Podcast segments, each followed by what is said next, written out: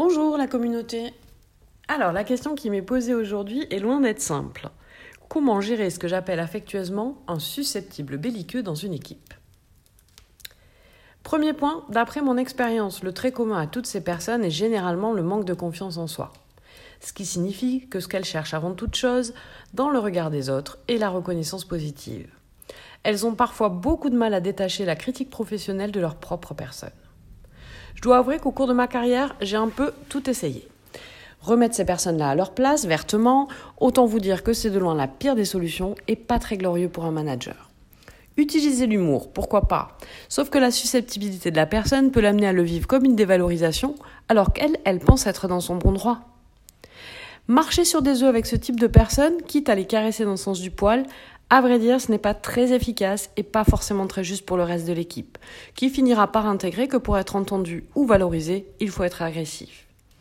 Je me suis même entendu dire une fois par un membre de mon équipe De toute façon, Robert, appelons-le Robert, il finit toujours par avoir gain de cause parce que vous avez peur de lui.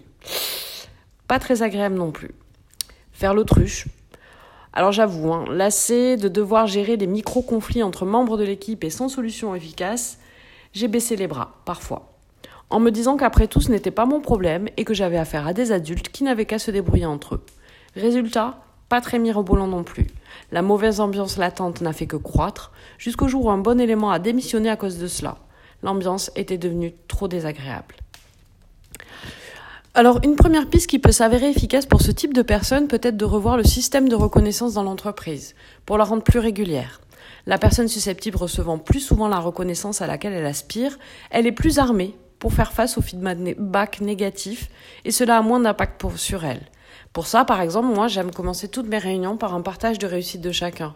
L'astuce, essayer de lui donner la, parole en premier ou en dernier pour qu'elle soit mise en avant sans que cela ne lèse les autres.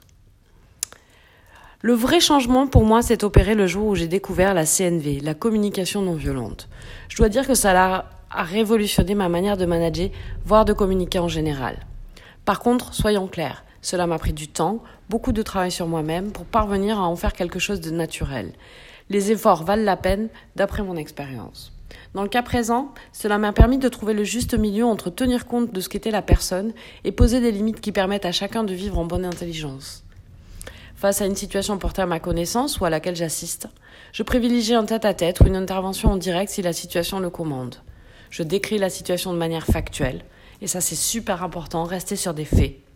J'exprime les sentiments et les attitudes suscités dans cette situation, pour moi-même, pour l'équipe, pour la personne concernée. Je clarifie les besoins, les attentes, les miens, ceux de l'équipe. Et je demande quelque chose qui soit réalisable, concret, précis, et j'essaye de le formuler positivement. Si cela est possible, je fais en sorte que l'action demandée, attendue, soit faisable, réalisable dans l'instant présent. Cela permet à la personne susceptible 1. de se sentir comprise, 2. de pouvoir s'exprimer, 3. de pouvoir reformuler afin qu'elle comprenne que l'attaque n'est pas personnelle et que ce qui se joue également pour la personne qui s'est adressée à elle a une importance pour elle. J'irai même plus loin. Se former et former l'ensemble de son équipe à cette méthode peut être un excellent investissement. Des relations apaisées, pacifiées permettent à chacun de se sentir plus libre et donc plus créatif. Je suis certaine que le ROI est au rendez-vous.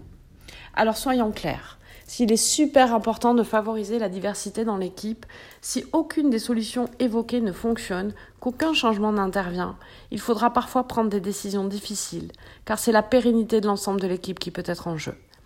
Cela doit rester bien entendu un dernier recours, mais parfois, malheureusement, ça s'avère inéluctable. Bonne journée la communauté